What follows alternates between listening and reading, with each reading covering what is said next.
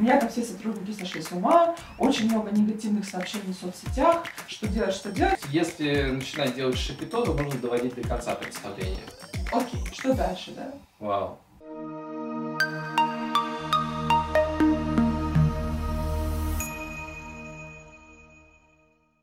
Добрый день, дорогие зрители и слушатели подкаста «Интернет-маркетинг СДК». Сегодня у меня в гостях Инна Анисимова, генеральный директор и основатель коммуникационного агентства PR-партнер. Привет. Привет, Инна. Э, для начала расскажи, чем занимается PR-партнер э, и почему это коммуникационное агентство, а не PR-агентство, как казалось бы из названия логично мне было бы. PR-партнер, мы работаем на рынке 14 лет, занимаемся всеми видами коммуникаций. Почему это именно коммуникационное агентство, а не только пиар? Потому что пиар в России понимают довольно-таки узко, то есть это только работа с медиа. А мы помимо работы с медиа также делаем э, коммуникационную поддержку для наших клиентов в плане работы с сотрудниками, клиентами, партнерами, инвесторами. Поэтому такой вот старый пиар, да, когда ты говоришь пиар-агентство, ты сразу думаешь о каких-то размещениях в печатных медиа, он сейчас уже ну, ушел в прошлое, я бы так сказала. Сейчас практически все агентства занимаются также SMM-поддержкой, интернет-маркетингом, поэтому коммуникационное агентство. И какие вот основные услуги, из чего складывается, собственно, выручка, на чем зарабатывает коммуникационное агентство сейчас? Ну, смотри, у нас получается где-то 50% это российские клиенты, 50% зарубежные. Зарабатываем мы на абонентском обслуживании основные деньги – то есть абонентка – это бесконечная поддержка клиентов. Каждый месяц мы делаем одно и то же. Например, ведем соцсети, ставим в соцсетях рекламу, отвечаем на вопросы пользователей в соцсетях. ВКонтакте, Одноклассники, Инстаграм, Твиттер до сих пор еще там живой, да, Фейсбук, ТикТок и так далее. А, и то же самое, то, что касается медиа, работы с медиа, а, то есть а, здесь это интервью, пресс, какие-нибудь туры, конференции, это комментарии, пресс-релизы. Это такая стандартная работа. Плюс, конечно, если мы говорим о сотрудниках, есть социальные сети для сотрудников закрытые, которые мы тоже для наших клиентов ведем. А что такое социальные сети закрытые для сотрудников? Ну, это когда, допустим, у тебя есть э, банк, и у него есть очень много сотрудников, которые между собой общаются, ты делаешь, э, создаешь комьюнити, да, на базе социальной сети, но в эту группу доступа у других нет, то есть есть только доступ у внутренних людей. И вы там выступаете как модераторы, да? Да, по сути, да. То есть мы ведем, мы ну, темы предлагаем сотрудникам для обсуждения, те, которые коррелируют с HR-политикой, дальше мы продвигаем определенные ключевые сообщения, ценности компании, педалируем в этих соцсетях, смотрим за дискуссиями, отслеживаем, какие вопросы возникают по HR-вопросам. Не только, кстати, по HR, там, допустим, люди спрашивают, а где мы можем купить э, мерч нашего банка? Вот Васе досталась шапка, а мне не досталась, как же так, да? И вот такие вот вопросы мы на них отвечаем. И для этого у вас получается и какая-то должна быть тесная коммуникация с как бы, руководством компании и с, и с, с двух концов и с сотрудниками, да, то есть вы как бы связываете два этих э, два этих социума. Ну да, по сути, я всегда говорю, что любое коммуникационное агентство, оно выступает как переводчик. То есть, если у тебя есть бизнес, тебе есть что транслировать в медиа, потому что у тебя есть какие-то бизнес-процессы, ты о них можешь рассказывать. Если у тебя бизнеса нет, ты, конечно, можешь прийти и пиарить, но вопрос, что ты будешь пиарить, да? То есть должен какой-то быть контент у собственника. И э, ты прав, что зачастую собственники не знают, как им, собственно, общаться да, с инвесторами, как им с партнерами выстраивать отношения. Нужно ли им делать роуд-шоу, например, для инвесторов или нет? Нужен ли им календарь мероприятий для инвесторов или нет? Тогда они обращаются в коммуникационное агентство, мы им в этом помогаем. Доносить те нужные для них ключевые сообщения до их целевых аудиторий. То есть это, по сути, аутсорсинговая пресс-служба, внутренняя и внешняя. Ну да, да, по факту да. Но знаешь, сейчас еще клиенты заказывают очень много маркетинговых услуг. Например, они заказывают мистери шопинг. Вот прямо сейчас мы для одной клиники, которая выпустила новое оборудование, хочет понять, как это оборудование конкурирует с другими видами оборудования на рынке, э, а именно там онкодиагностика, мы делаем мистери шопинг, то есть мы делаем обход 12 клиник, делаем предварительные такие заказы онлайн, смотрим на их сайты, смотрим, как сотрудники других клиник общаются с клиентами, и такой анализ даем нашему клиенту. То есть это вообще, по сути, работа с эм, реальными клиентами и с конкурентами. Ну, это не функция ли это больше консалтинговых агентств? И вот в чем? Ну да, да. Ну, есть такой момент, что сейчас, э, по сути, чисто такой вот прикладных э, работ в пиаре, в маркетинге их очень мало. То есть так или иначе ты выступаешь консультантом для клиента, Потому что когда он тебе приходит и говорит, у меня там все сотрудники сошли с ума, очень много негативных сообщений в соцсетях, что делать, что делать, ты ему говоришь, так, давай посмотрим, о чем эти негативные сообщения. Например, пришла такая клининговая компания, к нам на обслуживание, мы стали смотреть в соцсетях очень много негативных сообщений о том, что они принимают людей без а, нужных разрешений. Mm-hmm. И второе, что когда женщины к ним устраиваются, девушки устраиваются на работу, они сразу заставляют подписывать заявление о том, об увольнении, что если вдруг женщина забеременеет, чтобы на всякий случай ей ничего не платить. Мы говорим, ребят, ну, э, а чего вы хотели, да? То есть вы хотите, чтобы у вас было все белое, пушистое, но при этом ваши внутренние бизнес-процессы, они построены крайне плохо. То есть если вы не платите налоги, если вы обманываете сотрудников, вы хотите, чтобы все при этом классные позитивные отзывы вам давали, ну это нонсенс просто. Ну вот и тут э, вопрос уже э, к тебе тоже как собственнику, и к человеку, который э, направляет куда-то компанию. Вот если ты видишь, что клиент ну, работает нечисто, и реально у него проблемы с репутацией не объективные. А вот для тебя есть какой-то этап, когда ты скажешь, нет, я не буду с вами работать, ребят, ну, типа, невозможно. Ну, как бы это так, так нехорошо делать. Или же, ну, это как бы, как бы моя работа, это просто донести какую-то точку зрения. Смотри, первый этап, когда приходит клиент, обычно первый месяц, мы для него разрабатываем коммуникационную стратегию. И я всем советую, на самом деле, нашим ребятам, кто работает в агентстве, что обязательно делаем коммуникационную стратегию, делаем пресс-кит. Пресс-кит — это папка о компании, которая нужна журналистам, чтобы они узнали, кто спикеры компании, какие темы, на какие темы они готовы общаться, и также об услугах компании. То есть такая базовая, в принципе, папка, которая рассказывает о компании. И некоторые пиарщики говорят, зачем вообще она нужна, или маркетологи, можно без нее обойтись. На самом деле, когда ты первый месяц делаешь эту папку, ты о компании много чего понимаешь. Потому что ты так или иначе общаешься со всеми собственниками, ты узнаешь, какая у них картинка. И очень часто картинка у одного собственника отличается от картинки у другого. То есть, например, первый считает, что мы будем развиваться и пойдем в СНГ, а другой считает, что нет, мы пойдем в США, а третий, например, считает, что мы в регион вообще пойдем и там будем основные деньги зарабатывать. И ты себя таким образом, когда ты делаешь первый месяц пиар-стратегию, SMM-стратегию, ты себя можешь обезопасить, потому что у тебя есть целый месяц, чтобы разобраться, что это за компания. Ну, мы, например, не работаем всякими нелегальными бизнесами, Потом есть темы, которые мы ну, принципиально не берем. Например, мы не работаем с табачниками. Ну, потому что ты можешь сколько угодно там доказывать, что это все там, позитивно на здоровье скажется, но, как правило, нет. Но все-таки, вот э, вы начали работать. То есть с табачниками понятно.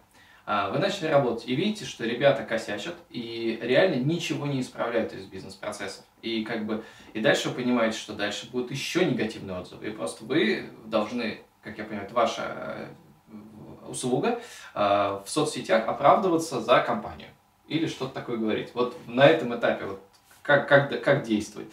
Э, ты будешь как-то давить на собственника, говорить, ребята, давайте что-то менять. Или вы откажете. Вот как, как делать в такой ну, ситуации? Ну, по-разному. Здесь мы смотрим, конечно, на первый бюджет клиента, насколько клиент ну, понимает, потому что, ведь видишь, если ты каждый месяц будешь снимать, например, 500 негативных отзывов или создавать позитивный поток, это будет довольно-таки дорого. То есть клиента, если речь идет о том, чтобы посмотреть, проанализировать внутренние бизнес-процессы, то ты тоже можешь сказать, окей, давайте посмотрим, сколько у вас людей которых вы заставляете подписывать эти заявления. Какой, какая у вас текучка кадров, да, что у вас внутри происходит.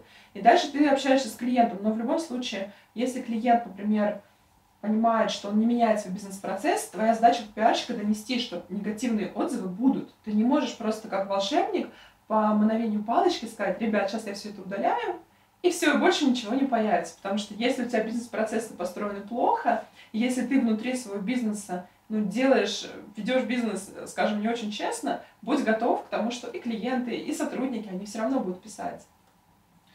Хорошо. А, а что делать, а, и насколько часто такие, ну, я так понимаю, встречается такое, если а, компания, которая до этого все у них было хорошо, все было прекрасно, ну и вроде как сложился какой-то образ, она делает какое-то резкое... А, во-первых, Да, во-первых, будете ли вы делать, ну, у меня просто пример из такого, что более-менее на слуху, это Альфа-банк и Моргенштерн. То есть да, это да. сначала клип, затем э, пошли на него обвинения, затем Альфа-банк принял его как, э, как бы как сотрудника, что он типа является сотрудником Альфа-банка да, с да, какими-то да. странными целями, потом отказался от того, что он является сотрудником, э, что он является сотрудником. Это, на мой взгляд, это как-то очень странно выглядит, да, и, да. на мой взгляд, это непрофессионально. Вот как ты оценишь такую историю, не знаю, стали бы вы делать подобные акции? Ну, понимая, что такое может быть, или сразу бы отговаривали клиента, или вот, вот как ты вот на месте, если Альфа-банк был вашим э, клиентом, например, поступил бы? Ну, смотри, то, что касается антикризисных всех ситуаций, да, две стратегии основные, которые выбирают клиенты, как в случае антикризиса. То есть первое это никак не реагировать и параллельно создавать поток позитивных новостей. То есть, грубо говоря, это такая стратегия отвлечения. То есть вы нас обвиняете в пункте А, а мы пойдем и будем рассказывать вам о пункте Б, С, Д и так далее. Да? И вторая стратегия – это, собственно, стратегия, как правило, извинения. Вот, то есть, когда мы извиняемся, объясняем, что нам там, какая нам моча в голову ударила и почему мы так поступили, да. Вот, ну и плюс дополнительно здесь можно сказать, что хорошо работают э, ходы нетривиальные. То есть, когда, например, ты с кем-то в публичном поле сталкиваешься и ищешь, ну, прямая идет конфронтация, да, конфронтация, то лучше всего найти лидеров мнений, которые ты можешь привлечь на свою сторону. Это могут быть чиновники, это могут быть ассоциации, это могут быть какие-то, ну, в случае там с Моргенштерном, да, может, могут быть вообще ребята, которые там тоже занимаются и блогингом, и песнями-плясками, еще кто-то, да, из этой же сферы. И отвлечь внимание туда. То есть можно было бы там условно сделать пул целый, Э, таких сотрудников а да, э, комитет какой-нибудь а-ля Моргенштерн, но взять, нанять кого-то еще. Но здесь просто не очень понятна была изначально их концепция, то есть что они, собственно, хотели сказать, принимая его на работу, какую аудиторию они хотели привлечь, и что они хотели сказать, когда они от него отказываются, да, то есть что теперь эта аудитория стала не нужна, или вообще в чем, в чем логика была у них, это не совсем ясно. То есть, если начинать делать шапито, то нужно доводить до конца представления. То ну есть, да. Не, не, не... Это, знаешь, это напоминает, как, допустим, ты пришел с детишками в какое-нибудь представление, да, там клоуны, клоуны, клоуны, клоуны, все, все веселит, все веселятся, а потом твои дети, например, выходят в гардероб и видят, как этот клоун переодевается. Вот, вот это вот кусок, как этот клоун переодевается, его не должно быть в публичных коммуникациях. Или ты приходишь в бассейн, а там тетя Маша начинает обсуждать, что вообще она сегодня закинула в бассейн а, там 200 килограмм хлора, и ты, а ты сейчас собираешься плавать, понимаешь? Вот я не хочу знать про то, вот эти разговоры внутренние тети Маши. Здесь в случае с Альфа-банком такое ощущение, что меня вот как целевую аудиторию погрузили полностью во все вот эти вот, ну, вот это грязное белье, в эти все разборки. Не хочу как целевая аудитория вот в этом всем присутствовать. Окей. Ну, понятно. То есть здесь, получается, что-то они стратегические, скорее всего. Не понял, по крайней мере, я сейчас в позиции тоже. Ну, ты как целевая аудитория, да, Альфа-банка, я вообще как даже клиент. Ну, я тоже клиент Альфа-банка. Хотя, да, я не только этим банком пользуюсь. Вот, да, окей. Еще один пример из э, репутационных, из последних, из интересных. Э, как раз ближе, наверное, к IT-технологиям. Э, как бы вот ты как э, профессионал поступила бы или как направила бы сотрудников. Э, предположим, есть э, какой-то сервис, который собирает там своих подписчиков, вот, и этот сервис, он такой позитивный, он всем нравится, и внезапно у них утекает несколько сотен тысяч e-mail. И они оказываются у хакеров в открытом доступе и так далее. Но это объективно провал, объективно факап, который имеет место быть. И, э, и тут получается, что до этого у конкретного сервиса, назовем его так, была хорошая репутация, типа классные парни, позитивные, деловые, все здорово. И тут такой лютый провал. А, вот, э, причем, я так понимаю, у вас много клиентов-айтишников, вот сталкивались вы с таким, и что в этом случае делать? То есть вот э, как можно применить вот те, те же самые стратегии, которые ты э, назвала. Потому что это, ну, объективная реальность, сейчас эти утечки происходят. Там Zoom утек, и не только Zoom и так далее. Ну да, такие утечки происходят постоянно, и вопрос, что компании по-разному реагируют. часть компании, например, стандартно дает тем людям, чьи данные утекли, бесплатно пользоваться сервисом в течение какого-то периода. Это может быть 3 месяца, 6 месяцев. Так или иначе, но у пользователя должна быть какая-то компенсация. Плюс объясняют пользователям, что, скорее всего, ему придется поменять пароли. Дело в том, что у нас еще люди не умеют, ну, если мы, к примеру, наш, один из наших клиентов, это антивирусная компания, которая занимается антивирусами, это компания Avast. И они, например, говорят о том, что порядка 70% э, населения в России, они используют одни и те же пароли для разных сервисов. То есть, грубо говоря, если у тебя утекли пароли одного сервиса, скорее всего, эти пароли подойдут и к другому. Поэтому, конечно, необходимо, опять же, уведомить всех своих пользователей, чтобы они все-таки по возможности эти пароли сменили. И вообще вот эта система безопасности, которая да, выстроена внутри компании, ее тоже придется объяснять, как она сейчас работает, как она работала до этого, что вы сделали, чтобы это не повторилось. Потому что когда что-то случается, иногда недостаточно просто сказать, ну извините, так получилось, да. Мы должны объяснить, как мы это будем компенсировать и что мы сделали, чтобы этого не повторилось. Потому что, ну представь, допустим, если перенесем на другую сферу, падает самолет. Мы просто говорим, ну извините, самолет упал. Ну так случается. Вот, ну, совершенно меня не устраивает, если я постоянно летаю самолетами, да, когда авиакомпания так говорит. Что я хочу слышать? Что авиакомпания сделает, что в следующий раз, когда я выберу эту авиакомпанию и ее рейсы, что наверняка с этим самолетом ну, все будет хорошо. Не знаю, дополнительное обучение они пройдут, дополнительные какие-то системы безопасности они поставят или что-то еще. То есть э, получается, что ну, какой-то первый шаг, все-таки, скорее всего, это должно быть признание некоторых своей ошибки. Ну, в данном случае да, потому что... Если она уже стала публичной, да. то, я так понимаю, это тоже какая-то часть э, стратегии, да, пиар-стратегии. То есть мы признали, что произошло, я так понимаю, дальше уже идет такая политика честности, что ли, да, то есть э, мы объясняем, почему это произошло, ну, как-то пытаемся это показать более-менее адекватно, и затем э, там наши следующие действия, и там условно обучаем пароли менять. Ну, хотя, если утекла база с паролями, то там и это тоже не поможет. Но в целом, в целом понятно. Ну, потому что, смотри, если бы мы обучали внутри, да, вообще а, внутри IT-сферы, что люди должны менять пароли обязательно каждые три месяца, то даже такая утечка, она, возможно, она, конечно, была бы неприятной, но не столь критичной, потому что у мошенников был бы достаточно короткий период, там, да, по да. тому, как они могут воспользоваться паролями. Но так как у нас люди годами не меняют пароли, то даже та база, до которой утекла 10 лет назад, она и сегодня может быть еще актуальна. Поэтому вот эта тема образовательная, что вообще мы думаем на эту тему, мы занялись этой темой, мы теперь вот хотим вам рассказать, что мы сделали, но что мы вас тоже просим сделать. Она хорошо, хорошо вполне работает. Ну и плюс создание позитивных новостей параллельно, с чем-то связанным другим. Это зависит уже от бизнеса компании.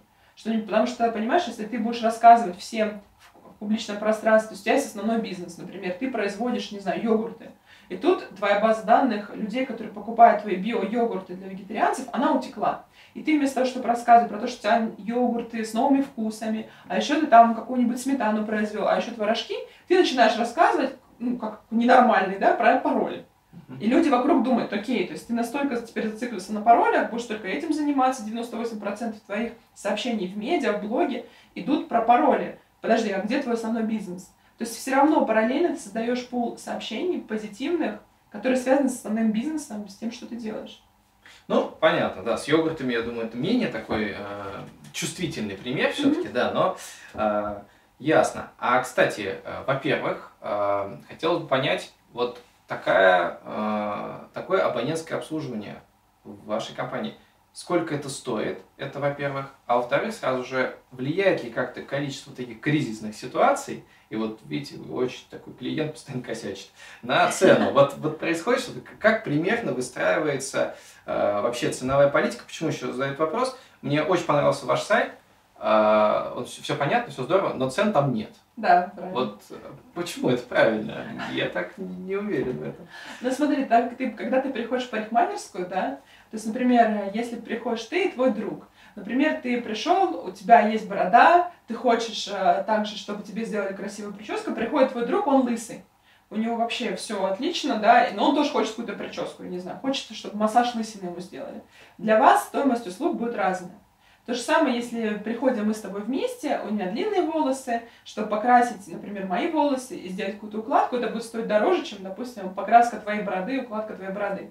Поэтому то же самое с клиентами. Если приходит клиент, и у него объем услуг в месяц, например, ему нужно выпускать 20 пресс-релизов, делать 20 интервью и 6 пресс-конференций, а такие клиенты есть, э, то стоимость услуг будет довольно-таки высокой. То есть, ну, скорее там будет 800, где-то 900 тысяч. Если мы берем среднего клиента, которому достаточно 4 пресс-релизов в месяц, 4 интервью и, к примеру, там 30 комментариев, то стоимость услуг для них может быть там 300 тысяч рублей. То есть мы исходим из того, сколько времени нам потребуется. 300 э, диапазон 300 до 900. Ну, диапазон на самом деле больше, то есть ты можешь там и за 200 взять клиента, и за полтора миллиона. То есть все зависит, мы считаем часы, которые мы потратим, человека часы, да, и мы смотрим, какая команда будет нужна, потому что если клиенту нужна команда по ведению соцсетей, ты сам ведешь соцсети, ты прекрасно знаешь, что сейчас недостаточно взять одну девочку, которая будет вести тебе там Инстаграм, потому что тебе нужен видеограф, который будет снимать, да, вот сейчас мы пишем подкаст, но у нас есть человек, который отвечает за видео. Вот. Плюс нам обязательно нужен а, человек, который будет каждый день там в Инстаграме, например, выкладывать сторис, кто их будет делать, кто будет делать типа съемки. Нам нужен копирайтер, который будет тексты писать, нам нужен таргетолог, который правильно строит рекламу. А как правило, клиент, когда приходит, он считает, что ну, там кто-то как-то ведет Инстаграм, ему это нравится, и если я возьму какую-то девочку, она будет вести, то тоже все будет супер. На самом деле, ну, в агентствах внутри, как правило, один копирайтер может вести там и трех, и четырех клиентов, но время этого копирайтера делится. И так команда формируется, исходя из того, что нужно клиенту. Поэтому абонентка может быть очень разная. От 200, я бы сказала, до полутора миллионов. Ну, ну, как бы касательно твоего примера с агентством мне понятно. Касательно примера с парикмахерской, я просто недавно был. Э, и, ну, там все-таки очень четко прописано. И там прописано, что там, условно, бородач, да. борода столько-то, элитная борода. Ну, там есть там борода элитная борода, да, написано. Там, королевское бритье. Вот, и все такое. Вот, я пришел на королевское бритье, мне сказали, что это мне сбреют бороду. Я сказал, ничего королевского нет, я хочу быть королем с бородой. Меня бороду оставили после этого. Но все-таки э, разграничение есть. А, Здесь как... то же самое. Э, то же самое. Да. Но а, а достаточно, вот отсутствие цен на сайте, э, является ли это прозрачной политикой? Потому что не подумает ли потенциальный клиент, не знаю, если для него это важно, что под него будет сейчас э, цена на, накручиваться, то, что зависит от того, какой бренд придет. Вот э, вы как-то можете какой-то mm-hmm. все-таки какой-то понятный прайс, mm-hmm. смета, прайс, и он будет одинаковый, будет смета, ну, по крайней мере, в человек, цена человека часа для разных клиентов? Да, одинаковый будет. Но здесь фишка в том, что у тебя есть клиенты, которых, понимаешь, вот, допустим, когда говорят пресс-релиз, да, я всегда спрашиваю, какой конкретно пресс-релиз? Потому что у нас есть клиенты, когда мы делаем пресс-релиз, мы его переводим на разные языки, этот пресс-релиз, и распространяем по СНГ. То есть этот релиз уходит в Армению, например, да, в Азербайджан, в Украину. Соответственно, когда ты отправляешь на Украину, ты обязательно делаешь перевод не только на русском отправляешь, но и на украинском, да. Соответственно, стоимость этого пресс-релиза, вот, например, это один релиз, да, для одного клиента. Второй клиент, у него пресс-релиз только по IT-СМИ и только на русском языке. И эти пресс-релизы, хотя называются одинаково, они не могут стоить одинаково, потому что в первом случае ты закладываешь в любом случае перевод, и плюс ты закладываешь рассылку этого пресс-релиза по разным базам данных по СНГ. А потом, если еще есть клиенты, которые очень любят прозвон после рассылки пресс-релиза, ты еще будешь закладывать прозвон, у тебя тоже стоимость будет другой. Поэтому все равно цены могут отличаться, но принципиально они все равно не отличаются. То есть Например, если пресс-релиз стоит 40 тысяч рублей, то какой бы клиент ни пришел, нефтегазовый клиент, IT-клиент, FMCG, для него все равно пресс-релиз будет стоить 40. Это базовый пресс-релиз. Если там ты захочешь перевод еще делать на 150 языков, и плюс рассылать по телеграм-каналам, то стоимость может увеличиться, да. Угу. Логично.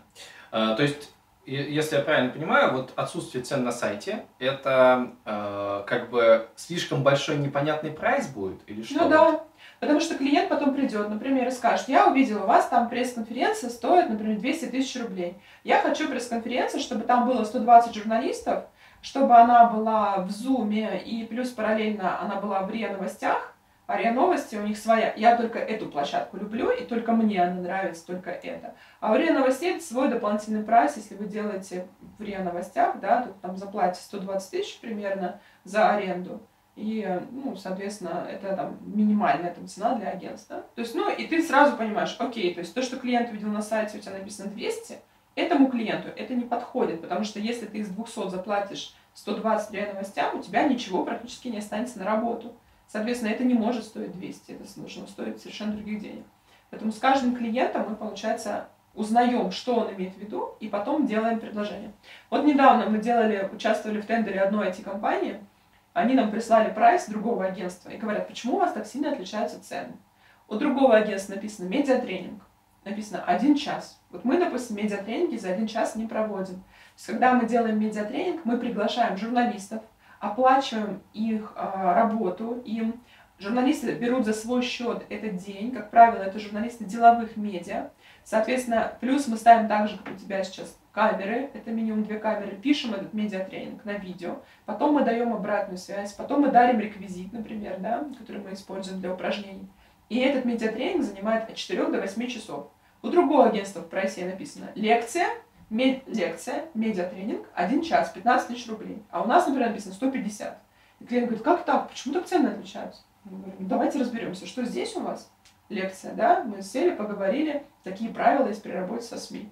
Какой есть закон о СМИ, закон о рекламе. И второе, когда вы нанимаете журналистов, нанимаете там какого-нибудь эм, ну, не знаю, юриста, если вам там необходимо для медиатренинга, или какого-нибудь там коуча, ну, все зависит от содержания медиатренинга, или по технике речи специалиста нанимаете. И это не может стоить одинаково. А называется все одинаково, медиатренинг.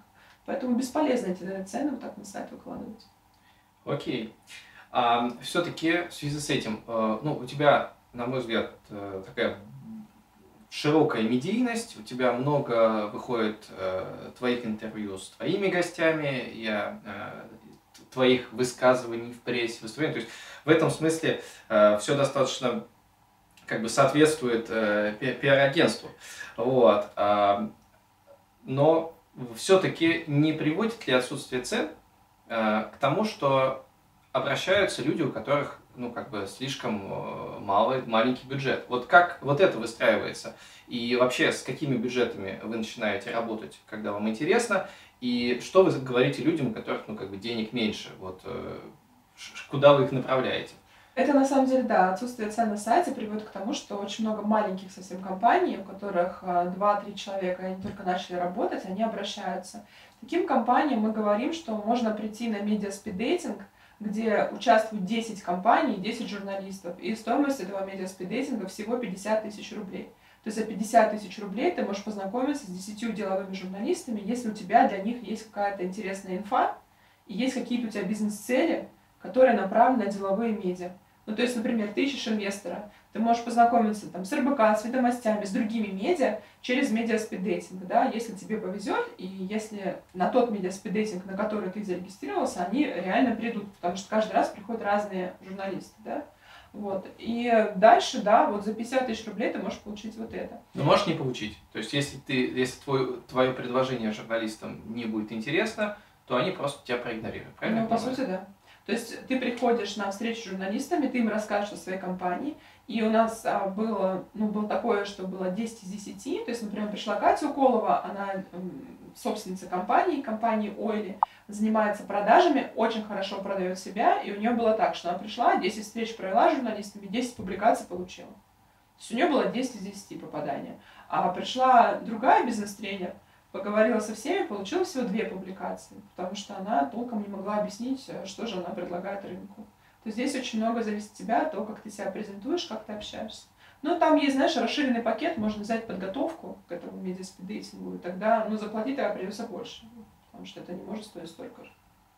Uh-huh. Для маленьких компаний они могут делать какие-то разовые вещи, разовые пресс-релизы, например. Вот сейчас пришла компания Amadeus, это большая компания, но тем не менее, они пришли, заказали один пресс-релиз. Мы им сделали один пресс-релиз, ну там стоимость не буду раскрывать, э, они получили публикацию в ведомостях на эксклюзивной основе на полполосы и плюс 42, по-моему, выхода в медиа. Это, по сути, ну, такая разовая услуга. То есть можно прийти, за разовое какое-то То есть у них было конкретное мероприятие или конкретная новость, которую Да. они хотели, и вот эту новость вы э, и в дальнейшем, в идеале, если им все понравится, то как бы они к вам. Они могут еще раз прийти, да. Например, раньше у нас был клиент у Fast Travel, мы с ними работали на абонентской основе, так как сейчас туррынок себя чувствует не очень хорошо туристически, я думаю, это всем понятно, там границы закрыты из-за пандемии, то этот клиент сейчас с нами на абонентке не работает, но работает по проектам. То есть они, когда у них новость появляется, они приходят, заказывают пресс-релиз, пару интервью, и мы это делаем. Это для них это дешевле, чем, например, на абонентке постоянно работать. Ну, то есть вход с вами поработать, вот я так слышу, и это порядка, а, то есть если разово это что-то типа 100 тысяч, если дальше, то уже там 200-300 в месяц. Правильно Ну, понимаю? стандартная абонентка в агентстве от 250 начинается. А, 250. Да? да, то есть это минимум, это именно стандартная абонентка, когда мы берем на абонентку. Если мы говорим просто разовый вход, при там, релиз, допустим, распространить какой-то, то это где-то 50 тысяч рублей стоит стоимость распространения пресс-релиза. Но здесь вопрос такой, что зачастую мы отказываемся от таких пресс-релизов, потому что люди приносят всякую чушь. Вот, то есть, например, там, нашу компанию ждет успех, мы поучаствовали в выставке такой-то. Это никому не интересно. Когда ты говоришь клиенту, эта новость нигде не выйдет, она никому не интересна, ну как же, наш генеральный директор там очень важно стоял на стенде. Окей, что дальше, да? Вот, и ты заранее клиенту говоришь, мы можем взять там с вас деньги и распространить пресс-релиз, но вряд ли он где-то выйдет, а если выйдет, то где-то на очень таких ну, мелких каких-то порталах, э, может быть, узкоспециализированных именно по вашей тематике. Если вам это надо, то да. Но, в принципе, никакие свои бизнес-задачи с помощью такого релиза вы не решите. Окей, э, ну, какая-то входная, входная цифра понятна. А, э, ну вот я понял, что я дорос до, до некоторого, э, по крайней мере в бюджете я дорос до абонентского обслуживания, могу вам платить там 300-500 тысяч в месяц. Э, Я так понимаю, что это э, бизнесы с оборотом сколько миллионов 10 тогда в месяц. Вот как, как, как у тебя есть какое-то ощущение Ну да, такое ну есть, конечно, где-то от 100 Вот миллионов рублей, если есть оборот в год. в год? Да. Ага, Ну да. то это для такого бизнеса имеет смысл уже обращаться к агентству, потому Вот. что тогда будет работать на него команда. То есть не просто один какой-то фрилансер. Ну и плюс зависит от цели. Если они хотят быстро расти, они будут активнее вкладываться в маркетинг. Если, в принципе, их и так все устраивает, ну, знаешь, у людей разные амбиции. Вот. Вот это как раз дальше ключевой момент. Э, Я, предположим, дорос до вот этой цифры, и я хочу дальше как масштабироваться. И у меня стоит выбор. Вот у меня есть эти деньги, э, мне их проще. Вот я сейчас Мгм, из своей мгм. позиции, Да, как э, ведущего подкаста про интернет-маркетинг. Мне проще, казалось бы, купить э, рекламу в Фейсбуке, в Таргете, какой-то прямые перформанс-маркетинг на конкретные мои лендинги, на конкретные продажи, на э, то, что я легко могу измерить, то, что я могу получить и посчитать, затем масштабировать. Да, да. Зачем и в какой момент мне нужно и нужно ли э, идти именно в коммуникационное агентство, потому что то, что я сейчас слышу, ну как бы публикация в ведомостях Forbes звучит круто, но вопрос как бы зачем и как мне потом это измерить? Мгм. Да, ну смотри, все зависит от цели, да. Например, публикация в ведомостях Forbes – это не все, что делает агентство, но, например, обычно, когда ты хочешь взять какой-то займ, допустим, в банке, банковские аналитики, они мониторят твою компанию и смотрят, что у вас последнее писали, и они смотрят на деловые медиа. А, Во-вторых, если ты хочешь, например, найти инвестора, инвестор, он точно так же, читая деловые медиа, будет смотреть, что там у вас писали, как вообще команда у вас в адеквате, неадеквате. Но само собой, что это не является одним из критериев э, самым важным, да. То есть это является одним из критериев, но не самым важным. В любом случае, любой инвестор будет с вами встречаться, с вашей командой. И дальше, если ты, допустим, медиатренинг проходил, то, скорее всего, ты нормально сможешь с этим инвестором пообщаться, тебя не будут пугать вопросы, и когда тебе будут задавать вопросы, чем ваши конкуренты лучше вас, ты не будешь залазить под стол, жевать свой галстук, да, а сможешь как-то продолжить общение с этим, с этим инвестором. Именно поэтому мы, как агентство, работаем не только со СМИ, но и с другими целевыми аудиториями. Что касается того, э, что мы выбираем, да, э, в принципе, когда ведут соцсети, и когда, к примеру, мы делаем ту же самую публикацию там, в ведомостях, коммерсе, либо в Космополитене, в Гламуре, все зависит от цели задач клиента, ты можешь взять эту публикацию и поставить на нее такой же таргетинг. То есть ты можешь взять публикацию в ведомостях, поставить таргетинг, и тогда ее увидит там не 75 тысяч человек, которые читают ведомости, а гораздо больше. Да? То есть все зависит от того, что ты хочешь в конце получить. И когда клиент выбирает, то ли мне деньги поставить, ну, то ли мне деньги потратить на таргетинг, то ли мне деньги потратить на пиар, он э, должен понять, какие у него бизнес-цели. Если он хочет конкретно продать какой-то курс, допустим, он ведет курс, и у него есть лендинг, как ты сказал, да, то ему действительно лучше всего заняться тем, чтобы поставить на этот курс рекламу через Facebook, Instagram, и этого будет достаточно. Если он хочет продавать в долгую, то есть тем, если его курс стоит дорого, и если это какой-нибудь там коучинг, который непонятно, что это, да, и это нужно разжевывать и объяснять, потому что люди не купят услугу, про которую они там слышали первый раз, и они про это ничего не понимают, то, скорее всего, они просто там курс мейкапа. Курс мейкапа через рекламу, да, проще продавать. То тогда, скорее всего, придется делать так называемые образовательные публикации, где рассказывать, что мы за компания, чем мы занимаемся, чем мы лучше конкурентов, в чем фишка наших услуг. Да, вот это все, оно потребует э, большого объема. И это, кстати, могут быть те же самые подкасты, которые ты ведешь, интеграции в YouTube-канал, э, публикации. То есть э, агентство не смотрит узко, агентство смотрит, что нужно клиенту, где вот эта целевая сидит, которая нужна клиенту, и мы идем именно к этой целевой. А все вот это, медиа, блогеры, это все просто каналы. То есть все-таки получается в каждом конкретном случае очень сильно и выбирать приходится каналы, потому что действительно кому-то подойдет блогер, кому-то подойдет конкретно понятные ведомости, которые там все, всем известны. Да, а, ну сейчас телеграм-каналы, например. Вот сейчас клиент пришел, говорит, мне нужно, чтобы у меня 100 инженеров зарегистрировались на мою конференцию. Мы понимаем, что инженеры, как они будут регистрироваться? Либо мы найдем информационных спонсоров, то есть бесплатно медиа напишут об этой конференции, и сделаем какие-то ссылки, промокоды на сайтах этих медиа, а эти медиа мы сделаем э, стенды, щиты какие-то в рамках конференции, которую мы будем делать, то есть такой обмен, да.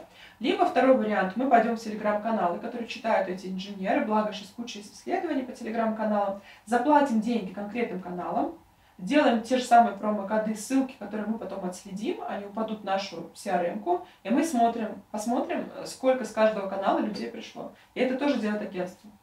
Ага, то есть вы все-таки в конечном счете даете некоторый измеримый результат. Ну да, мы клиенту говорим, что охват, допустим, если у него есть цель получить какой-то охват, мы знаем, что для того, чтобы пришло 100 инженеров, охват должен быть 10 тысяч инженеров, да, то мы можем прогарантировать ему охват. Мы можем посмотреть, если у нас есть опыт по каналам каким-то, который он хочет использовать, мы скажем, смотри, мы там делали на лайфхакере спецпроект, мы делали в Инке спецпроект, результаты были такие-то.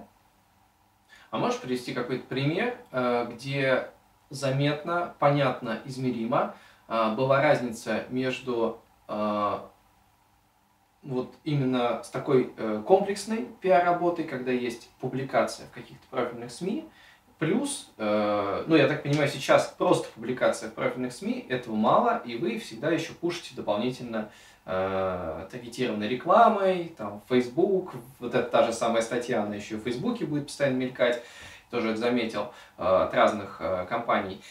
И, и вы четко видите, что это сработало лучше, и вам клиент об этом сказал, что, о, ребята, вот тут там точно сказали, что это работало лучше, чем если бы он просто купил рекламу. Вот какой-то есть пример, вот именно когда комплексная поддержка сработала лучше, чем э, вот эта прямая реклама. Ну, здесь, знаешь, фишка, когда, допустим, ты продвигаешь франшизу, вот мы продвигали франшизу компании Кофикс и продвигали франшизу Домина Спицы. Когда ты продвигаешь франшизу, например, то хорошо работает все в комплексе, потому что франшиза это достаточно сложный инструмент. Это вроде бы нам, кто работает там в бизнесе, нам кажется, что все знают про франчайзинг. На самом деле люди, особенно в регионах, только начинают узнавать, что это, они только начинают знакомиться с бизнес-моделями, и очень круто, когда ты можешь разные инструменты использовать. Допустим, для Домина Спица мы делали выступления спикеров на конференции. В течение года было 60 конференций, на которые спикеры выступали. И по каждой конференции мы собирали обратную связь. То есть э, спикер выступил, рассказал про франшизу, сколько стоит и так далее. И мы смотрели, сколько лидов зашло, сколько потенциальных клиентов пришло после каждой конференции. И то же самое ты берешь, допустим, делаешь публикацию для домена спицы, и потом ставишь на эту публикацию рекламу, и с этой рекламой тоже люди заходят, потому что они узнают больше о компании, они понимают, что компания международная, ей можно доверять. Или когда мы выводили на рынок кофе с компанию, да, сейчас у них там все по 60, раньше, когда мы выводили, было все по 50, кофе, булочки и прочее, соки.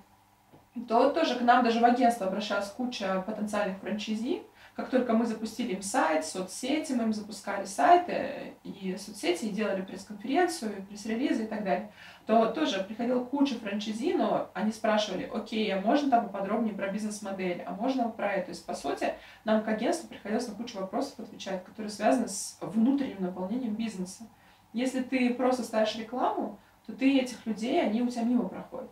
Потому что, например, смотри, когда у тебя генеральный директор выступает на конференции, вот как было у Домина Спица, или там зам генерального директора, директор по развитию выступает, тут же к нему люди после конференции подходят и начинаются все эти вопросы задавать, да, и ты как пиарщик понимаешь, что у тебя есть говорящая голова, которая на все вопросы ответит, и по сути ты решишь задачу клиента по привлечению франчайзи.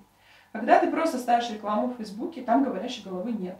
Там кто-то приходит на сайт, ну, если сайт нормально сделан, там наверняка что-то можно на какие-то вопросы получить ответы, но там нет этого личного контакта, например, да. Поэтому а личный контакт, он всегда лучше работает. Угу. Хорошо. Э, вопрос э, такой. Э, конкретно уже твое агентство, что у вас является ключевым источником лидов? И, ну, или, или это разные источники? Вот что, что является самым таким главным, не знаю, Инстаграм, YouTube, может быть, Наш книга, сайт. которую ты написал? Наш сайт, да. А У нас как, они- как 8 это? 80% клиентов приходят с сайта, ну, именно новых холодных клиентов, с 80% с сайта приходят. И они делятся, как, так как наши клиенты тоже делятся на два типа, да, международные компании, российские компании, 50 на 50. Международные компании чаще всего приглашают на тендеры. Каждый день мы получаем 2-3 приглашения в тендеры. Через сайт. Через сайт, да. То есть они заходят, видимо, там набирают, может быть, рейтинг пиар-агентств, мы входим по разным рейтингам в топ-10.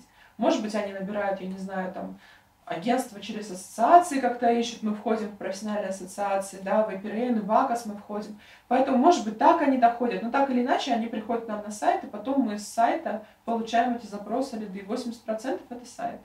Поэтому, кстати, в прошлом году мы запустили сайт на китайском языке. Вау. Ну да, то есть мы сделали, у нас ну, был на русском и на английском, мы сделали на китайском, потому что мы отследили, что многие китайские компании тоже приходят через сайт. И прям покупают. Они, ну, они Клиенты, делают, есть они делают заявку на звонок, либо они пишут письмо, у нас есть форма такая, там можно отправить. А клиенты были уже китайцы? Ну, конечно, у нас А, есть уже, китайские уже и клиенты? Да, и китайские клиенты есть, но просто они, у них не было для них специального сайта, мы для них запустили, сейчас у нас есть раздел на сайте на китайском языке, то есть основные страницы перевели, чтобы просто им было удобнее. То есть соцсети еще не победили сайт. Мгм. Нет, соцсетей не приходит столько клиентов, то есть э, поисковая выдача в Яндексе, в Гугле, она работает намного лучше. Круто, круто. А, хорошо. А, из таких у меня есть один стандартный один из вопросов, а, который всем задаю. Мгм. А, вот, э, предположим, несколько лет назад э, ты наманила биткоин. Вот. А, И сейчас, э, когда он стоит там сейчас порядка 4 миллионов, сейчас ну, прыгает Мгм. туда-сюда, ну, порядка 4 миллионов, ты открываешь, смотришь, ух ты, вот мой логин, пароль, я там забыл, потерял, тут нашелся, и вот, и ты, как основатель э, компании, э, как э, директор, ты, конечно, вложу в бизнес. Вот вложу в бизнес. Вот такие, знаешь, вот это шальные деньги. Вот шальные деньги, и вот э, так бы пожалел, может быть, ну, потому что косты какие-то есть всегда, хочется, а тут вот прям вот они как будто свалились, и вот что бы ты на эти деньги, как бы ты продвинула там, или какую-то рекламную кампанию бы запустил, или что-то купила бы в бизнес, что ты считаешь, раз и сделает вот какой-то новый, ну, какое-то все-таки заметное какое-то продвижение, ну и чтобы было прикольно, а так бы не попробовала, если бы вот шальных денег не было, вот так бы, как сейчас жалко, а вот, вот появилось 4 ляма лишних. Э, 4 там- миллиона рублей или Да, долларов? 4, ну, ну давай рублей все-таки. рублей. Или мало? 4 миллиона рублей. Да нет, ну вроде нормально, мне кажется, все равно. Вот, ну просто свалились, и вот можешь сейчас поэкспериментировать. Слушай, ну мне кажется, самое такое дурацкое вложение, да, на которое можно было попробовать, бы. это где-нибудь на Ленинском поставить э, рекламу, огромный какой-нибудь щит, призматрон, и там, потому что там просто огромная проходимость, и, в принципе, ну, вот такой вариант. Либо, второй вариант, мне, ну, я сейчас занимаюсь триатлоном, и я понимаю, что люди, их, кстати, достаточно мало в Москве, кто занимается еще триатлоном, может быть, там 2-3 тысячи человек всего. Но фишка в том, что там есть статистика по триатлетам. Там 75% мужчин, и, как правило, вот эти 75% это либо владельцы бизнесов, либо руководители подразделений, компаний и так далее. Соответственно, я бы что еще сделала? Я бы, может быть, на треке, на велотреке в Крылатском, огромную бы разместила рекламу там. Потому что я каждый раз, когда там, с кем-то знакомлюсь, оказывается, что у человека свой бизнес есть. Вот, и в принципе, кстати, я даже ну, об этом думаю на полном серьезе, чтобы там рекламу разместить. Но это не дешевый же вид спорта, да, насколько я так... Нет, это вообще совершенно не дешевый вид спорта. Не дешевый, я просто так вот, э, ребята, которые занимаются всякими айронменами и так далее, это же еще и, кроме подготовки, это еще покататься по миру там, и понятно. Ну, тогда, мне кажется, это супер логично. Слушай, ну знаешь, э, здесь фишка в чем? Плюс поработать с теми, с кем э, приятно общаться, все-таки общие интересы же интересно. Знаешь, я, у меня дочка занимается велоспортом, она не занимается плаванием и бегом, но она, ей нравится очень велосипед. И она занимается с тренером, и вот мы решили купить ей велосипеды перед Новым годом на Новый год. Просто как подарок, да, такой. Я в своем инстаграме написала, вот думаю купить ребенку велосипед, но сомневаюсь, все-таки, ну, довольно дорогая покупка.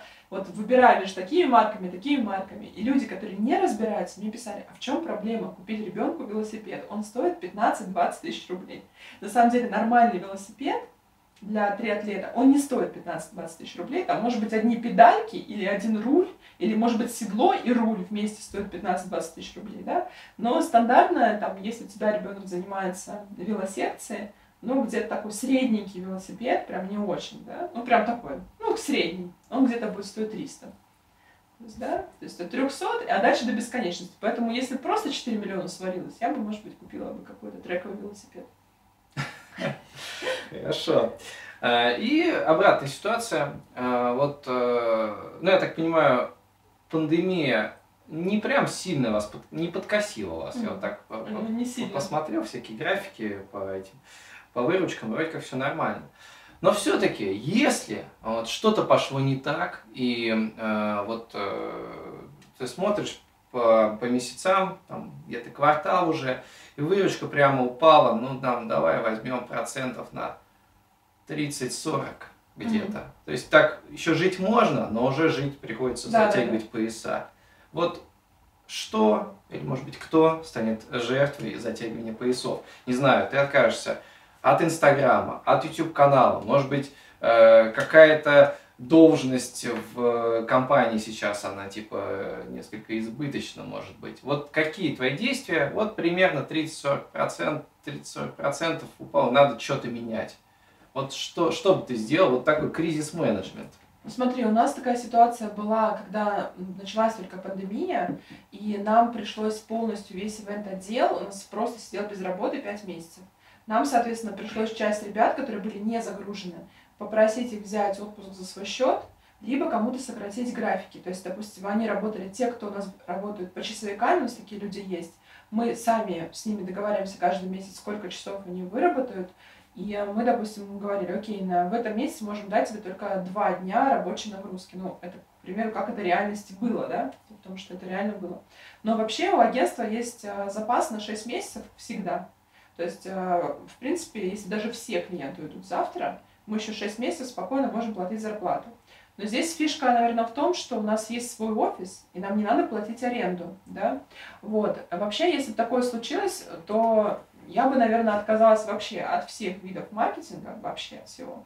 Сократила бы, возможно, какие-то... Ну, у нас, видишь, у нас нет просто каких-то... Что значит отказалась от всех видов маркетинга? Ну вот мы сейчас, к примеру, да, там все равно делаем какие-то посты, допустим, делаем ну, YouTube-канал, да? Да. На YouTube-канале мы, когда выпускаем выпуск на YouTube с нашим клиентом, мы да. ставим на него рекламу. Да. да. Для клиента это все бесплатно, то есть для клиента он просто, допустим, у нас проход, ну, работает с нами, мы хотим его тренировать, чтобы он был готов к эфирам на РБК, да, да? поэтому он нам за YouTube-канал ничего не платит.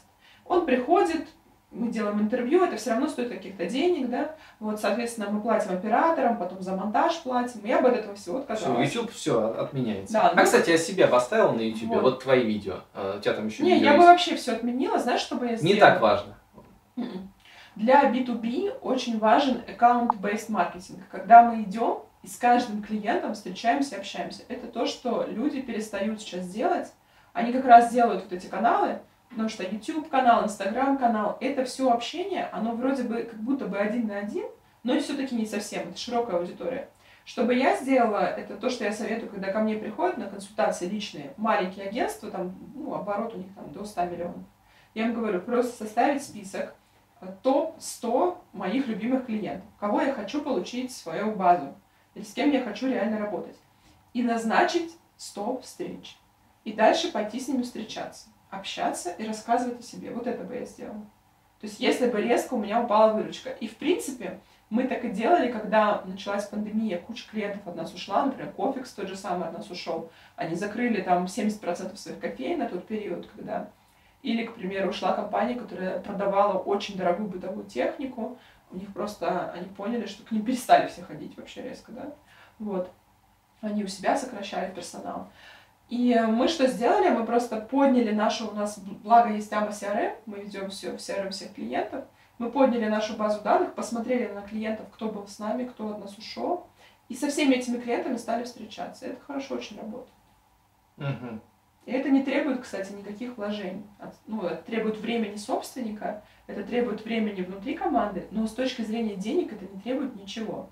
А люди у нас сейчас очень боятся это делать. Они боятся встреч, они боятся кому-то прийти, о чем-то поговорить, проанализировать чужой бизнес. Почему-то маркетологи, они вот, ну, лучше там на ютубике буду рекламироваться. А вот э, в твоем случае э, встречи это основной продажник это ты или ребята, которые у тебя работают, уже тоже вот, вот условно ты можешь уверенно кого-то отправить, и он продаст э, с какой-то близкой конверсией? Или нет? Мы меряем конверсию по каждому руководителю практики, потому что в основном у нас продажами занимаются руководители практик. То есть внутри агентства структура... Человек 5, по-моему, да? Да. Угу. Он, то есть у нас структура построена таким образом, что у нас есть разные отделы. Например, есть отдел FMCG, да, товарно-оборотного потребления. Есть отдел IT. Например, если ты руководителя IT отправишь продавать клиенту в FMCG, он ничего тебе не продаст, потому что, ну, там тебя, допустим, в IT спрашивают про IT-медиа, какие-нибудь CNews, TAdviser, Cosmopolitan — это медиа, которая работает для FMCG, да, и, соответственно, когда тебя будут спрашивать про Космополитен, руководитель IT, он вряд ли что-то про Космополитен интересно расскажет.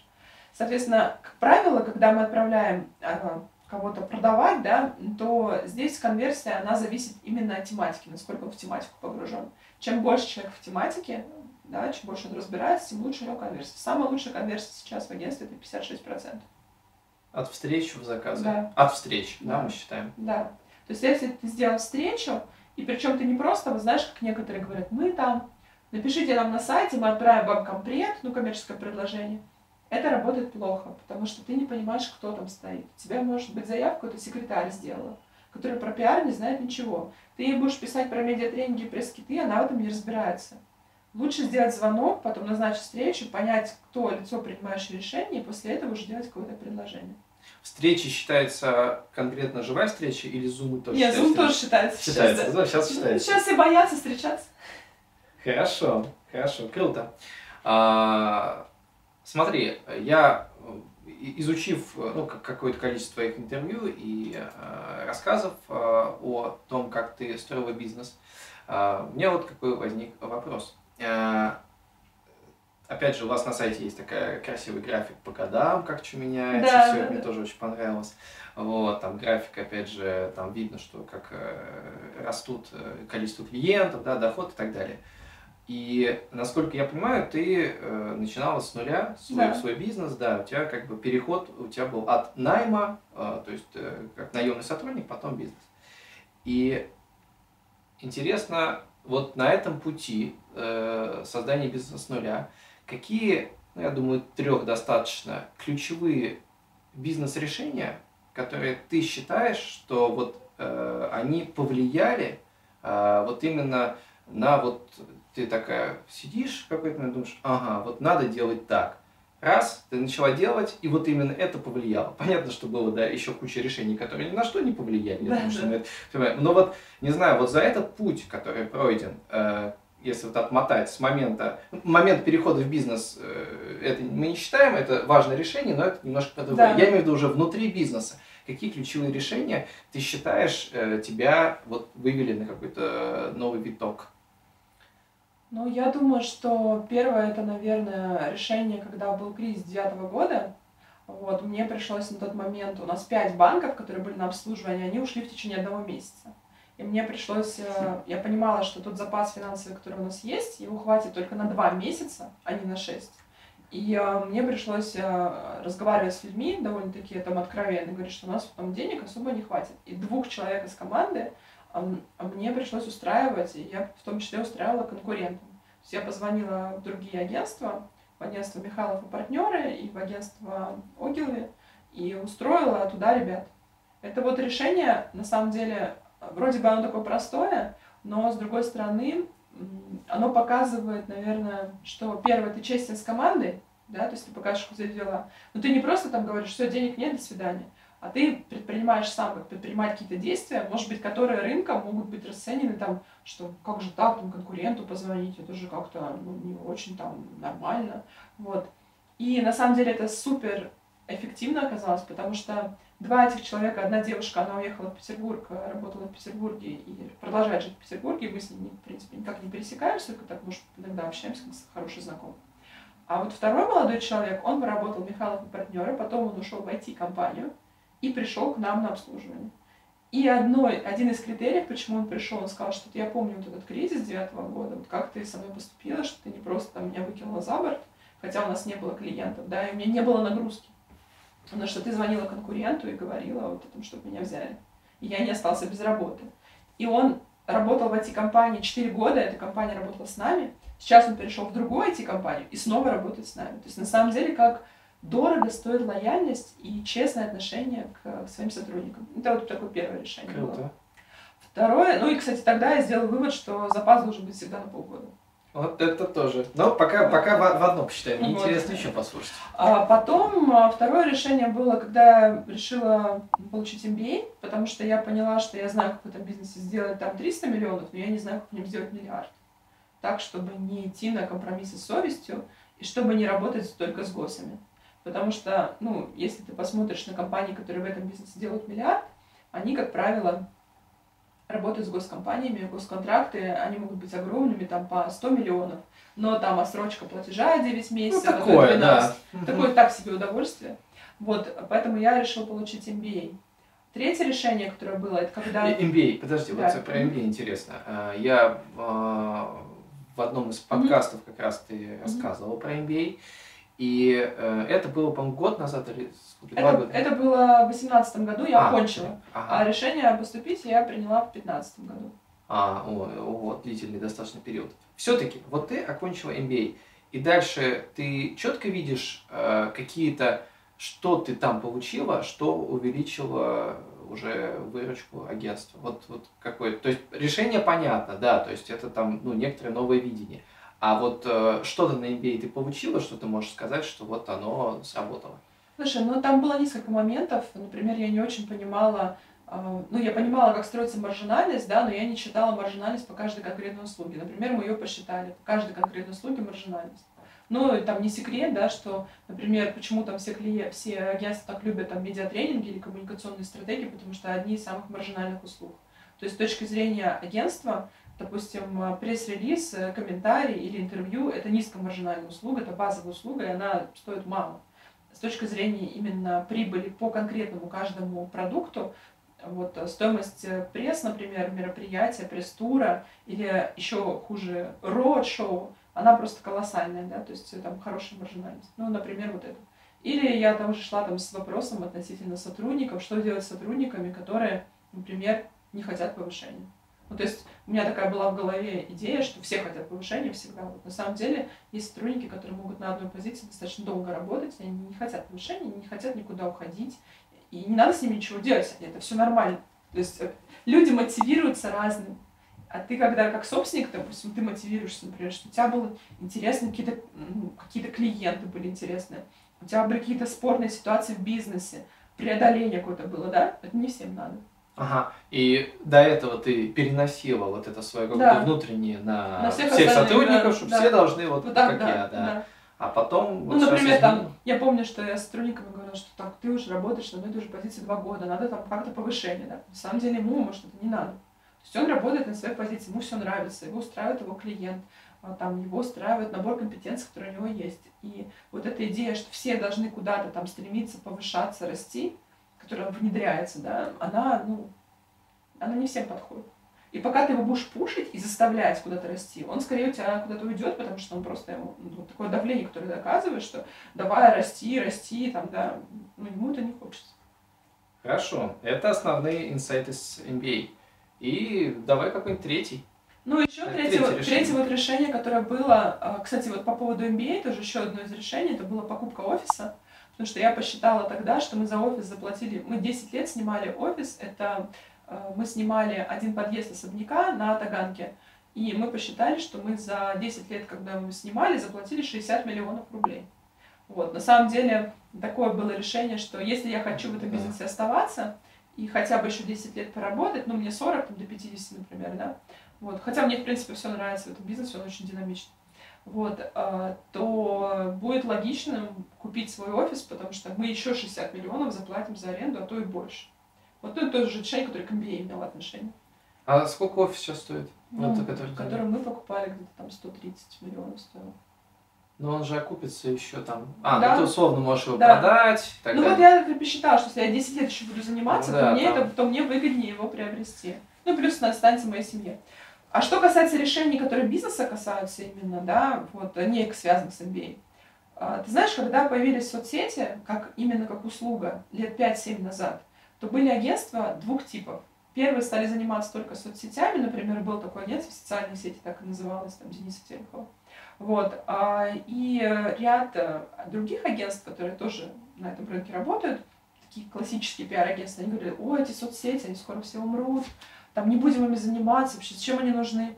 И тогда ну, к нам обратился один молодой человек со своей командой, э, Дамир Физулов, и говорит, слушайте, у меня есть команда, э, если хотите, мы можем внутри вашего агентства сделать направление, то есть возьмите нас найм, и мы сделаем направление социальные сети. И мне куча людей меня от этого отговаривала. То есть классическое агентство говорили, социальные сети, им, ну это как Clubhouse сейчас, да, там. Он все равно загнется, он умрет, там эти подкасты, эти Clubhouse, это все скоро загнется. Зачем эти соцсети, вообще они не нужны. Я тогда прислушалась к собственной интуиции и все-таки решила, что да, давайте сделаем это направление. Сейчас это направление приносит 35% выручки. То есть, грубо говоря, у нас 100, 180 миллионов, из которых там 70 э, миллионов делают соцсети. А можно было бы эти 70 миллионов просто ну, отпустить. И те агентства, которые тогда решили не развивать соцсети, сейчас их бизнесы очень сильно скукожились, потому что рынок классических СМИ, он умирает. Хорошо. А, интересные, ну, как бы понятные кейсы. А есть ли у тебя а, какое-то ощущение, при этом, ну, я думаю, что наверняка ты можешь там еще кучу решений, mm-hmm. которые не сработали, там вспомнить mm-hmm. и так далее. Но вот интересно сфокусироваться именно тех, что ты считаешь удачными, ну и опять же, я вот э, из того, что я, мне тоже кажется, достаточно удачное решение. А есть у тебя какое-то ощущение, вот уже как предпринимателя, э, о наличии некоторого, некоторого творческого метода того, как эти решения появляются? Ну, сейчас я попытаюсь так, пока ты думаешь, я какие-то попытаюсь примеры, не знаю, там, прочитала книжку какую-то, вау, вот они делают. Или же поговорила там с э, ментором, вау, вот, э, вот это мне нравится. Потом это как-то, не знаю, агрегировала, вышла там бегать э, по парку, и вот бежишь по парку, такая, точно, вот это вот так должно быть, вот покупаю офис. Или, не знаю, или просто ты садишься там и пишешь на бумажке, э, там, что будет, плюсы, минусы, плюсы, минусы и так далее, и в какой-то момент тебе перещелкивает. Вот есть у тебя какое-то ощущение, вот можно ли вот эти там решения, которые мы сейчас перечислили, э, как-то свести воедино вот какой-то, что в, в голове происходит у предпринимателя, что он раз и делает какую-то удачную штуку, фишку какую-то. Это все важные штуки, да, то есть они ключевые. Вот а как они, как они рождаются? Смотри, ну здесь, мне кажется, какие-то вещи рождаются просто потому, что по-другому не можешь. То есть, например, в случае там, когда ты устраиваешь своих сотрудников к своему конкуренту, то это, с одной стороны, вроде безвыходная ситуация, да, потому что ты все равно вынужден от этих людей сейчас избавляться, и, но, с другой стороны, ты по-другому не можешь, если тебя родители там, ну, как воспитывали, что ты должен поступать честно, ты не можешь просто поступать нечестно. То есть, как бы мне не хотелось, например, вот мы там сейчас участвовали в одном тендере, и на 52-м этапе этого тендера э, человек директор по маркетингу попросил взятку. И как бы мне не хотелось эту взятку дать, я знаю, что я на это не способна. Это мой ограничитель, потому что я знаю, что я так делать не могу.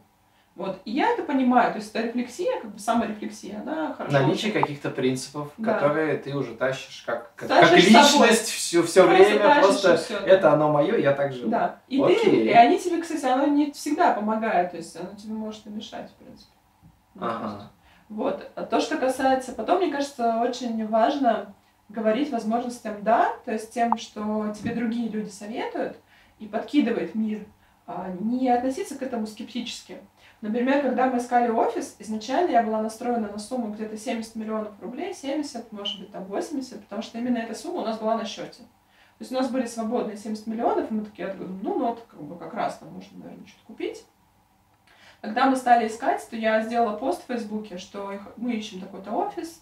Вот проблема, никак не можем найти адекватного риэлтора, показывают всякие офисы в попе мира, туда далеко добираться, э, на перекладных, и сотрудникам не нравится. Или, допустим, какой-то долгострой, непонятно, когда сдадут. И мне вот под этим постом девушка, она написала, причем она написала, мне просто офигеть понравилось, она написала со ссылкой на других моих друзей. Она сказала, а вы знаете, вот я кредитный менеджер Сбербанка, мы просмотрели вашу отчетность за последние три года, и могу сказать, что мы можем вам предварительно выдать кредит еще на там, 50-60 миллионов рублей. И вы можете посмотреть офисы, которые будут не в попе мира, а вот в центре, внутри кольца. И отметила моих друзей, прям в этом в комментариях в посте, кому она уже помогла. И, честно А, говоря, Хитро. да. Но я, во-первых, не ожидала, что Сбер так может вообще в состоянии сделать. Я предполагала, что Сбер это вот эта структура очень медленная, да, но они реально очень сильно изменились за последние пять лет. И а то, что она отметила моих друзей, заставило меня обратиться к этим друзьям и спросить, правда это или нет. И потом я такая думаю, вау, точно, почему я смотрю, почему мы не можем взять кредит? То есть до этого мне это просто идея в голову не приходила. И мы обратились реально в Сбер и в другие банки, в которых мы обслуживались, там, Авангард и так далее. Ну, в Авангарде там вообще все было очень тяжело и плохо. Вот. А в Сбере они реально дали нам кредит. Потом мы купили офис. То есть быть открытым тому, что тебе другие предлагают, а не сразу говорить, ой, нет, это мне не подойдет. Почему бы не поизучать то, что тебе другой предложил? Мгм. Вот такой вот способ. Хорошо. Говорить другим «да». Ну, интересно, да, то есть это некоторая такая открытость к миру, да, к тому, что приходит. И, наверное, напоследок, э, вот опять же, как, э, чтобы, ну, опять же, быть э, открытым к миру, чтобы вот это все воспринимать, все равно есть какие-то источники информации, идей, ко- которые, предпринимательских идей, где, где ты их черпаешь. Вот назови несколько там, опять же, там, если слушают нас предприниматели, начинающие, продолжающие и так далее, вот откуда ты, как успешный предприниматель, ищешь, берешь вот эти идеи. То есть э, это могут, понять, это могут быть книги, это могут быть подкасты, это могут- ну вот все-таки вот именно ты, на чем ты фокусируешься. Смотри, у меня есть ментор по маркетингу, то есть когда мне нужны какие-то, м, какая-то рефлексия по поводу того маркетинга, который мы деладелаем, то я обращаюсь к Игорю Ману, потому что м, с ним мы дружим, общаемся более 15 лет, и вообще, мне кажется, наличие ментора это очень круто, потому что Менторство. Да, он может на тебя посмотреть, э, на тебя прошлую, на тебя сегодняшнюю и выдать тебе что-то, да, что для тебя, может быть, не является очевидным. Ну, к примеру, у меня была такая вещь, что я обесценивала очень многие свои достижения. Игорь мне сказал, слушай, посмотри, вот там за 10 лет, э, какой путь ты проделал, вот это, вот это сделал, вот это, да, вот это надо всё ценить в себе. Вот. А, во-вторых, а, я мало, на самом деле, мне кажется, читаю, но я читаю где-то, может быть, там штук сейчас 30-40 книг в течение года. Вот. Эм, Последняя книга, которая мне понравилась, которая именно предпринимательству была посвящена, это книга Оскара Хартмана а, «Делай просто, просто делай». И он ее постоянно дополняет. Вот эта фишка этой книги. То есть он постоянно записывает какие-то новые видео. То есть когда ты наводишь... э, В книге есть QR-код, когда на него наводишь, ты постоянно получаешь новые видео Оскара. Это прям офигенно, разные его советы по бизнесу. Это, ну, на мой взгляд, такое, такая интересная штука. Вот. Потом я очень много с предпринимателями другими общаюсь. Мне повезло, потому что я, во-первых, свой YouTube-канал веду. Я приглашаю туда всех, кого хочу там пригласить, да. И я очень много общаюсь с другими предпринимателями, знаю, как они делают, что они делают. Ну, допустим, я там слежу за тем же самым Федором Овчинниковым, да, из Додо Пицца, с Анастасией Татуловой там общаюсь, из Андерсона, да, сейчас он там поселок для предпринимателей делает. То есть, э, когда ты с другими общаешься, предпринимателями, так или иначе вы еще какие-то моменты обсуждаете, которые бизнеса касаются, сотрудников, офиса, работы с чиновниками и так далее, да, и это тебе очень сильно помогает раскрывать взгляд вообще свой на мир, расширять. Ну, то я так понимаю, ключевым, я так слышу, во многом стало общение, да, то есть да. поиск каких-то людей, которым ты, кто тебе интересный, кто доверяет, и какое-то активное слушание, что ли, да, их, то, что они высказывают. Просто, знаешь, мне кажется, некоторые люди, у них очень ограниченный круг общения, и они не хотят туда никого пускать. То есть, например, вот мы ходили с компанией I Love Supersport, мы ходили на Эльбрус, и там было много людей, которые занимаются тоже своим бизнесом. И одна девушка из Екатеринбурга меня поразила. Она ну, занимается у нее свое производство матрасов, и она говорит, я вот э, в прошлом году там, такой-то заплыв сделала, там было 19 километров, я их 19 километров проплыла, не останавливаясь. Я на нее смотрю, такая достаточно хрупкая девушка, думаю, 19 километров, не останавливаясь, Оля, как ты это могла сделать? Она говорит, да тебе просто надо начать э, ходить на плавание, посмотришь, тебе это втянет, ты втянешься, словишь свое там шанти, как мой тренер говорит, да, вот, я пошла на плавание, реально я понимаю, что, окей, там, 19 не проплыву, но я могу там проплыть 2 километра, не останавливаясь, или 3 километра, не останавливаясь. И ты понимаешь, ну, чтобы это вот услышать, у тебя должен какой-то быть человек в окружении, который тебе скажет, слушай, попробуй, может тебе понравится. Вот тогда ты должен с разными людьми общаться. А люди вот они как такие коробочки общаются только с этим, и все, больше никуда не выхожу. Супер. Спасибо огромное. Я рад, спасибо что тебе, ты да, пришла, что мы пообщались. Спасибо и... за классные вопросы, за интервью. Да. Спасибо. До новых встреч. Подкаст.